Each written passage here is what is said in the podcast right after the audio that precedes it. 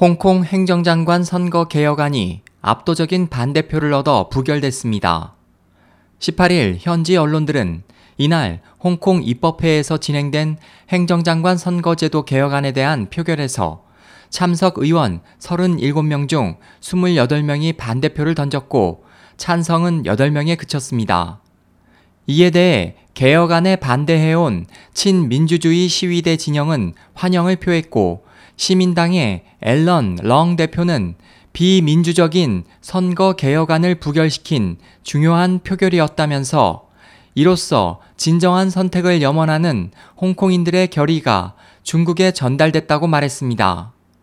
반면 중국 당국은 루캉 중국 외교부 대변인을 통해 이번 표결로 2017년 홍콩 행정장관 선거는 보통 선거로 치러지지 못하게 됐다며 불편한 심기를 드러냈습니다.